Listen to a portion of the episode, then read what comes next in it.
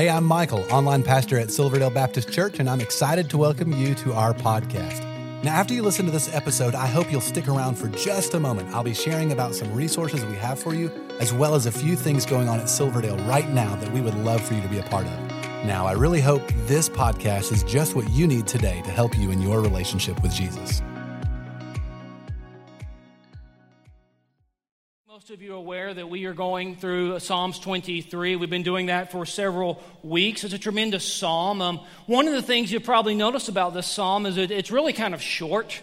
It is. It's a powerful psalm, but it's short. It's six verses. It's only 113 words long. But we need not forget that it is the Word of God.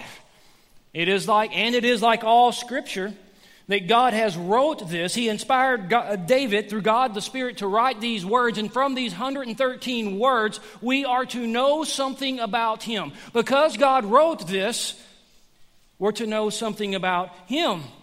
And that's what we've been kind of studying and we've been kind of look at. We want to understand. We want to know what is it? What was God's purpose? What would He have us to know about Him through this? You see, it is not incumbent upon us to go to the Scripture and push into it what we may desire to hear from it. No, we go to it, we study it, we submit to it, and we let the Lord reveal to us things that He would have us know about Him. And so today we close out by looking at the final two verses. And what we're going to see this morning is in these final two verses is that they, we were given four promises, and they all deal with our future. In these two verses, we're going to see uh, four promises Four promises of how we can be confident in our future. Now, I would say this before we even get into it, just by way of reminder, is that these promises that we're going to look at this morning only apply to those who have repented of their sins and been saved by God, and He is their shepherd. If that's you, if you are a, believer, if you've confessed and repented and, and He saved you, then these are for you and we can have confidence in them and in Him and for our future. This is a tremendous text. There are so many God glorifying truths that we're going to be looking at. But let's begin this way. I'm just going to read it. We're going to read the Word of God, and then as God's people, we're going to unpack it. Let's look at this Psalm 23, verse 5. Here's what the Word of God says You prepare a table before me in the presence of my enemies. You anoint my head with oil, my cup overflows. Surely goodness and mercy shall follow me all the days of my life, and I shall dwell in the house of the Lord forever. Amen. Come on, man. That's what I'm talking about. This, there you go, man. Uh, man, all I can say is this the more amens I get, the longer we're here, man. I'm joking. Dude, I love, I love it. I get going, man. Um, and what do they say? What do they say? If a pastor asks for an amen, he doesn't deserve it. I don't know. Nonetheless, I'm with you, man. I read this, I read this, and I'm just like, yes, it's just packed with some amazing promises. There's four promises specifically that we're going to look at this morning. So come on, church, let's dig into this. Let's be blown away. Let's be in awe of our God. Let's begin. Four promises about our future. First thing we're going to see is God's care during danger. All right. Here's the first promise. I'm just going to read it to you. It says this You prepare a table before me in the presence of my enemies. We'll stop. We're going to talk about this. That's a tremendous promise. It seems really straightforward. You got God the Father preparing a banquet and that's the picture we have here is preparing a banquet for those he has saved. And then it says he's doing this in the presence of their enemies. Now, once again, I don't want to necessarily understand this as I would push into it, but I want to understand it as he intends for us to understand it. So I kind of want to look at, we need to look at two things. There's two things that we need to see here to understand this promise a little bit better. Here's the first thing I want us to notice I want you to notice the imagery shifts. The imagery shifts. It's a subtle shift, but we've got to make sure we see it because if we miss it, we're going to miss something about what God is trying to tell us. Okay, if you notice, the first um, four verses, the imagery is of a shepherd and his sheep. You get to verse 5, it shifts, and the image is of God preparing a banquet for his people. No longer talking about sheep, now we talk now we're talking about food. Okay, that's on that's an amen on that one. Hey, listen, I can tell you this right now. I know a lot more about food than I know about sheep. And I'm suspecting that's probably true of the majority of us in here. Like, like if you hang out with me and you spend time with me, you'll realize that I spend uh, an inordinate amount of time talking about food. I like it. I give you an example. Some of you know this. Some of you know this well. Like, if you come up to me and you say, hey, let's talk about tacos, you got my attention. I'm telling you, you got my attention. I'm like, and then you talking about hard shell tacos, soft shell tacos, corn tortilla tacos, New Mexican blue corn tortilla tacos. I mean, we can talk for a very long time about food. I like food, don't know a lot about sheep, but I like food. But in our text here, he's talking about food, but it's in the context of a banquet. Now, here's the thing that I've learned, and I've seen this. Um, in the America, I have found that we generally we don't really know what a proper banquet is. Now, I know somebody say, wait, what do you mean? What do you mean? Well, here's what I discovered. Before I was actually invited to a proper banquet, I thought a banquet consisted of, not making this up, six tacos and a paper plate, right?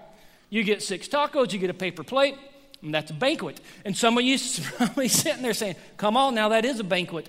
It is only a banquet if you've never actually been to a banquet. I went to a banquet, and here's what I discovered a banquet is an event. And that's what David's talking about here an event. Time and energy and effort is put into it. Great care is taken of all of this. Check it out. You have to be invited to a banquet. You just can't show up to a banquet. The best dishes, the best utensils, the best food, and it's served in abundance. And that's the picture that we have here. God is not preparing for us six tacos on a paper plate. He's not Taco Bell, man. He's not. This is a banquet. We can't miss this. We can't miss this. We can't miss it. See, it's a banquet. Well, let me, let me, let, maybe this will help you. Let me describe to you the banquet that I went to. And when I went to this banquet, I left having a different understanding of this verse, right? That, that God is doing more than preparing six tacos for me. Um, so this was the proper banquet I went to, and it blew my mind. So you guys know um, I lived in Africa nine years, predominantly Muslim city, um, Dar es Salaam, and uh, we were there. We were there, and um, we had made friends with an Arab Muslim family. They were from the Middle East. It was a large family. Now we would hang out with them, and we would share the gospel with them, and I'm always telling them about Jesus. So is is my wife. But something extraordinary happened one time, um, and. Uh, if you're a follower of Christ, you will probably soon, or you already know, that extraordinary things often seem to be ordinary in the way the Lord moves. But one time they invited my wife and I to break fast with them. You see, for the Muslim, um, uh, the, in Ramadan, they fast, okay? So from the morning until nighttime, they fast. And at the end of about 6 o'clock, they all gather and they have a big meal together. But the very last day of Ramadan, they break this fast with the banquet to end all banquets. And there you go. They invited me and my wife to attend this banquet. And I'm like, this is, this is unheard of. They know that we love Jesus. They know that we are Christians, but they're inviting us to this banquet to end Ramadan. And we said, you know what? We'll do it. We'll do it. So we go to their house. We go to their house, and uh, as soon as you arrive, you realize you're taking part in something really special. This is an event, nothing's been left to chance. And the way they do it and their custom, the women eat in one room and the men eat. We were outside on the um, just outside under the stars, and, and we're kind of meeting there, the men and I. And, and, and in their tradition, you sit on the ground and they bring out these big plates of, of food, and then you communal eat, use your hands and stuff like that. And so the men sit down, and the banquet begins, guys, and they start bringing out the, the finest utensil, the well, no utensils, but the finest plates, and it's just the, the finest food. Great care had been taken, right? There was no expense spared. Lots of time, energy, and effort, and just mountains of food. And okay, I got to share this with you. True this is straight up true, man. We're sitting down, and I'm sitting there, and I notice in this courtyard under the African sky, I notice there's a goat tied up. And I looked at the patriarch of the family, and I said, Well, I said, Unafanya nini kuhusu mbuzi. What are you doing with that goat, dude? That's weird, dude. Got goat outside. He looks at the goat, he looks at me. He says, The goat is for when we finish this meal. And I'm like, Come on, man. That's a banquet. That's a banquet. You know what I said? I said, let's get it on, man. So not, hey, not only do we have a mountain of the best food that these people could possibly present, they had already made provisions for when that amount of food runs out to continue this banquet. That's a banquet, man. Not tacos. It is a banquet. And that's what we have going on here, church. And I don't want us to miss this. Don't miss this. This is the picture of the Christian life that David is painting here. We can't miss it. Don't miss it. We see here that God does not just give us the bare minimum. We do not serve a stingy God. We do not serve a God who does not provide in abundance. And that's what we see here. And I'm not talking about material possessions. I'm not. I'm talking about your spiritual quality of life in Jesus. Our God's not stingy. Our God is not stingy with forgiveness, grace, joy, power, or love. Pours out in abundance. And that's the picture here. We, we, we got a banquet, people. We got a banquet.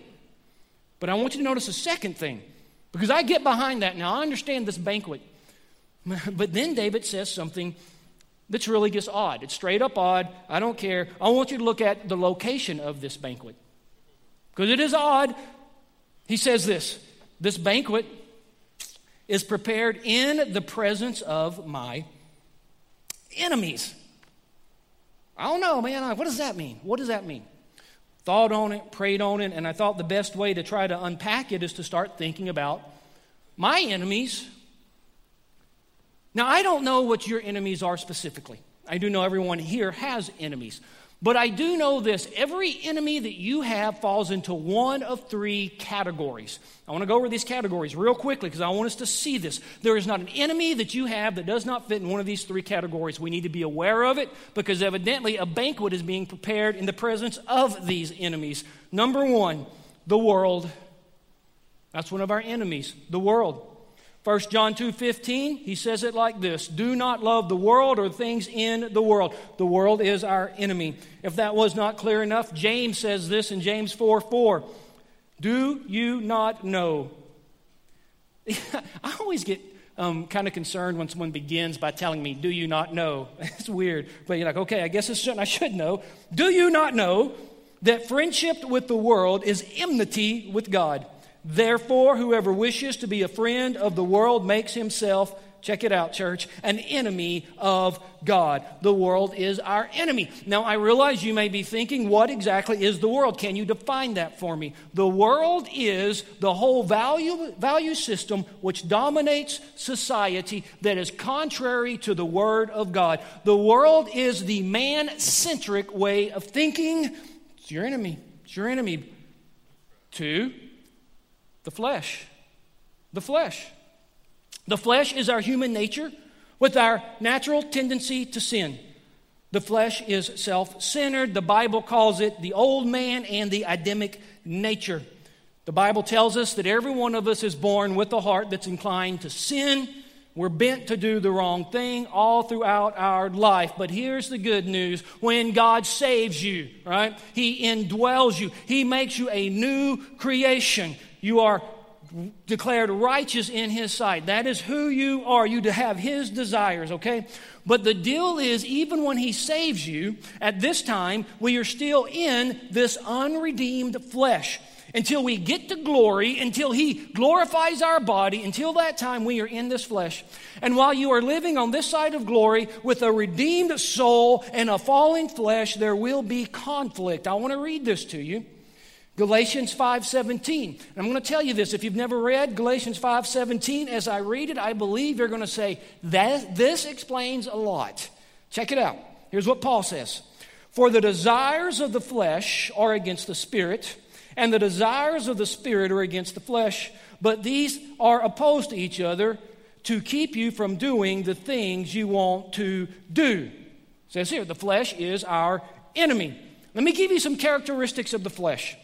The flesh has a tendency to reject authority. The flesh tends to be lazy. The flesh tends to get really vengeful when it thinks it's been sinned against. It is slanted towards the worship of itself. That's the flesh. You got the world, you got the flesh. Third enemy we have is the devil. The devil. The Bible describes him as well, deceiver, liar, murderer, accuser, tempter, prince, evil one. We know that he is prowling around like a lion seeking to devour, kill, steal, and destroy. Do not be deceived. That's an enemy. Three categories. Of all the enemies you have, they fall in one of those three categories. Here's my question, real quick. Church, have you been battling any of these enemies lately? I think we would all say, yeah, these enemies are no strangers to me. Some of you would say, even on my way to church this morning, I found myself engaging some enemies. And if we were honest, we would all say, you know what? Sometimes it gets me down. Sometimes it can make me sad and I just get down. But go back to this promise, guys. Check it out. Check it out. David is promising here in the midst of your battle with your enemies, God has prepared a banquet for you in abundance forgiveness, grace, joy, power, and love, right? That is for you. Because you see, because you see, I have found that there's some believers, some Christians who think, you know what? I know God has an abundance for me, peace, love, joy, and all this stuff, but you know what? I don't think it's actually can claim it right now until I take care of my enemies, right? There is some future version of me, and when I get to the future version of me that's better than my current me, at that time the Lord's going to pour these things out. But David says, no, no, no, no, no, don't be deceived. These abundance, blessings. This banquet is for you now in the midst of these enemies. We need to focus on the banquet and quit focusing on the enemies. That's the first thing we learn here God's care during danger. Now, I'm going to say this real quick. We're going to move to the second point. Some of you are really smart and you, you might not have uh, heard me preach a whole lot, and, and you might be thinking, wait a minute he just spent this much minutes on point number one. Now, if I do that times four, I'm going to be here a long time. What I want to tell you is I don't spend equal time on every point, so I hope that's encouraging. We're going to, or discouraging, I don't know. But we're going to move a little bit faster on some of these, so they're not all going to be this intense. But that, I'm telling you, that is one intense promise. Let's keep going. We're going to see God's joy during distress. This is the second promise. Here's what King David says You anoint my head with oil, my cup overflows. We are given two details about this promise. I want to break them down. First one, underline this word anoint my head. Anoint my head. I don't know if you've ever had your head anointed. Um, I have. I remember specifically one time, I'll tell you about it real quick.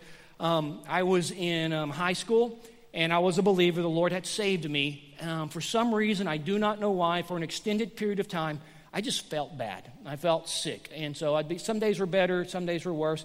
And I felt sick. And then um, during the summer, I went to visit my cousin. Now, I'm kind of in East Texas, kind of, and he lived kind of in Southeast Texas, kind of a small rural area. And I go visit him, and we're talking. He's in high school as well. And um, I say, man, I just don't feel good. He says, you know what you need to do? I go, what do we need to do? He goes, you need to go to my pastor. My pastor needs to pray for you. And I said, okay, that sounds good. Now, here's what you got to understand about my cousin. Love him, amazing man, but he is straight up Pentecostal, man. And I'm, I'm, I'm talking about tongue speaking, pew running Pentecostal, right? And so um, that's what we're going to be. Go to the small, kind of rural Pentecostal church. And so, and, and I love their love, the loveliest of people. And so uh, we go to this church. I don't remember why. It was early morning, only one car in the parking lot. Um, I get out, we get out, we go into the, the, the, front of the church. It's really small, and you go in, it's a little bit bigger, not much bigger, but in the sanctuary.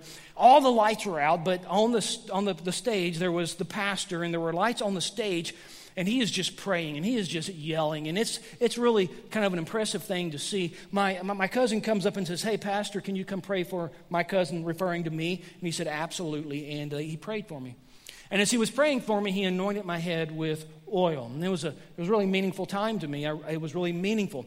But um, let me tell you what i was thinking. I, this is lame. You're going to see how lame i am. If you know me any time at all, length of time. You know, he's pretty lame. But I remember leaving. I remember leaving, and I got this oil all, all on my head, and I was thinking, should I wash it? And if I do wash it, does it mean the prayer is no longer effective? That's what I thought. I didn't know. I mean, so anyway, here's what I will tell you. I was never sick again. You know, that's what I'll tell you. Um, some people, some people say, "Well, you were just getting better," and I just say, "Maybe you're an idiot." You know. Um, I learned something that day. Physically learned something that day that that God that saved me would sustain me, and that God that saved me is not lacking any power at all. But nonetheless, that is an anointing. That's what I was anointed that day and prayed over. But you get to our verse, and it's, it's a little bit awkward because it doesn't say a man is going to anoint you, it says God is going to anoint you. So, my question is how in the world is God the Father going to anoint us? Well, you can read in Scripture, Old going into New Testament, that God anoints those he saves with the Holy Spirit. That's our anointing. When God saves you, he indwells you. He makes real for you all the things that God the Father has planned for us and all the Son has provided for us. Scripture tells us that Christians are indwelled by the Holy Spirit.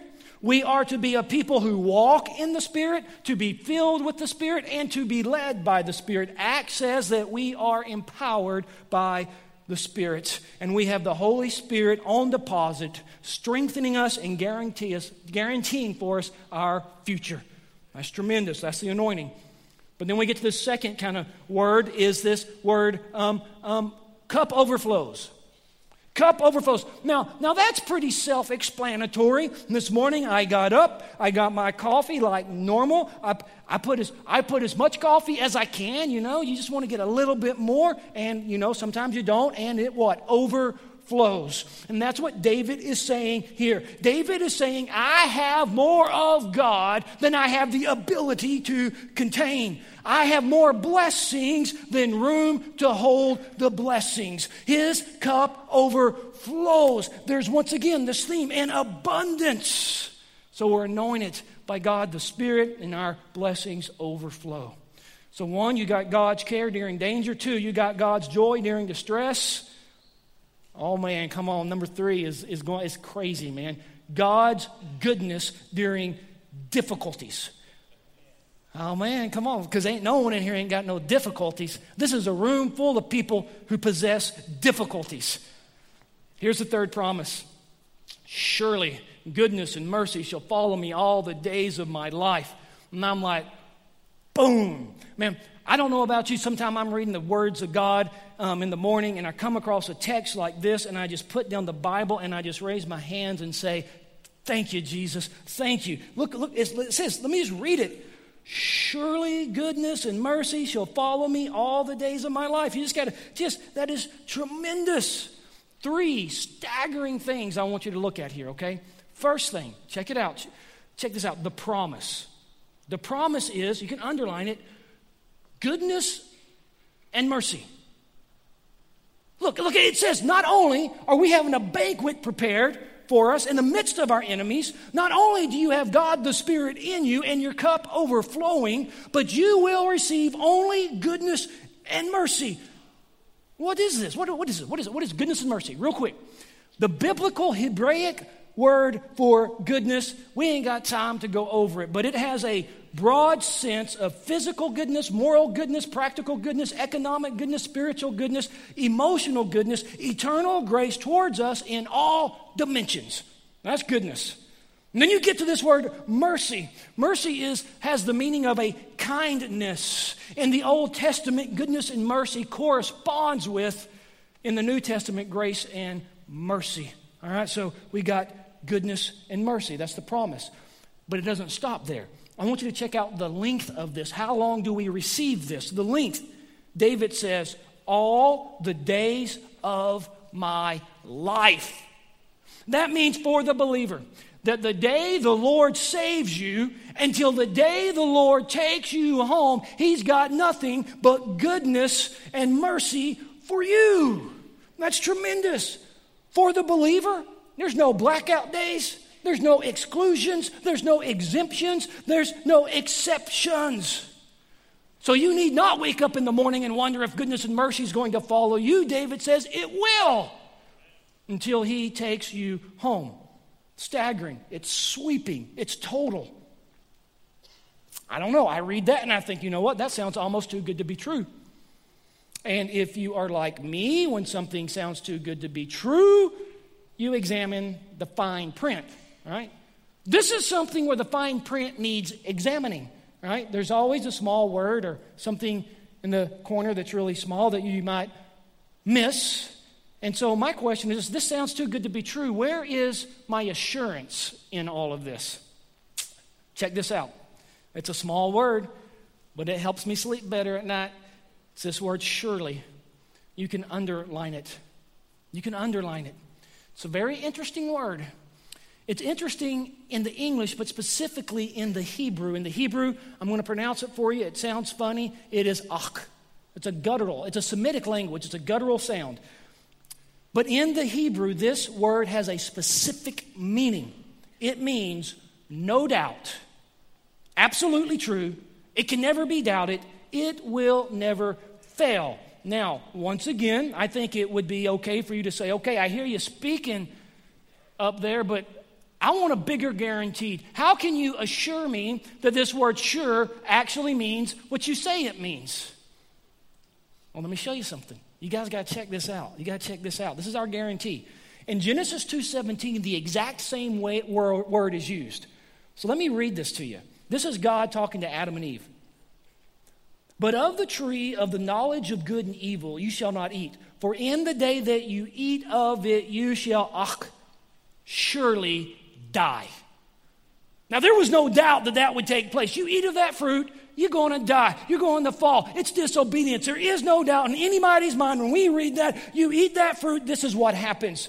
The same in our text. Surely, the same word, no doubt goodness and mercy will follow those whom God has saved. How long? Until their life ends. All of their life, goodness and mercy. Church, that is tremendous.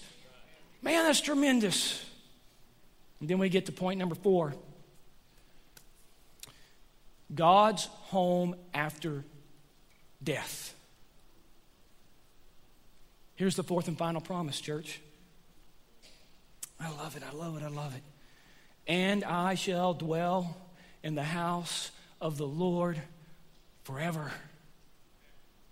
It's one of the great promises found in the Bible. It gives me encouragement when I'm down, going through the valley, it gives me hope when I am sad. Truth is, truth is, I don't know what tomorrow does bring. Um, I woke up this morning and guess what? My garage door still didn't work. You know, and I don't even know, I don't know if tomorrow my car is going to run or how my health is going to be. But, church, I'm going to tell you something right now. I do know when the Lord takes me home where I will be, I'm going to be in the house of the Lord forever. And it's not because I'm a good man, because I am not. It's because God saved me. I repented of my sins. What Jesus say? Very beginning, repent and believe. Repent and believe. I repented of my sin and I believed in the works of Christ on the cross, right? He died in my place for my sin on the cross. And I cried out, I said, Jesus, save me. And I will, like David, dwell in the house of the Lord forever. The question might be, what exactly is the house of the Lord? Well, in Scripture, the house of the Lord is the place where God's throne is. It's where there is a unique manifestation of his presence. To be sure, he is omnipresent, but in the house of the Lord, there seems to be his immediate essence, his presence. Check this out.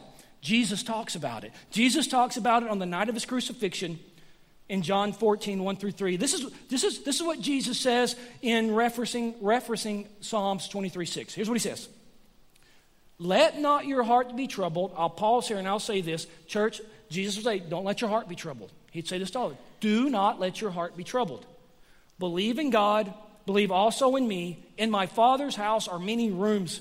If it were not so, would I have told you that I go to prepare a place for you? And if I go and prepare a place for you, I will come again and will take you to myself, that where I am, you may be also. And I will pause here for just a moment. Here's the deal, guys. I can go on the streets, I can ask majority of the people who claim to be a Christian, what are you most excited about when you get to heaven? And they're going to say, you know, streets of gold and all this other stuff. Hey, listen, let me tell you something. According to this, according to Psalms 23, verse 6, the greatest thing in heaven isn't a golden road. Jesus. Jesus is my Lord, my God, my Savior, my King is there. I don't care if it's dirt roads. I don't care if it's mud huts. The point is, is Jesus is there. And because of what he accomplished on the cross in my place for my sin, I will dwell with him forever. Forever. And then we're going to close out this psalm with the final word. And I think people miss this, so I want to make sure we don't miss this. Um, I've kind of alluded to it before. That very last word in this psalm, 113 words, so this is the 113th word. It ends like a clap of thunder. It is meant to echo in your chest like a boom. In Hebrew, the word is orekayam. Orekayam, forever, forever. Not a day, not a week, not a month, not a year.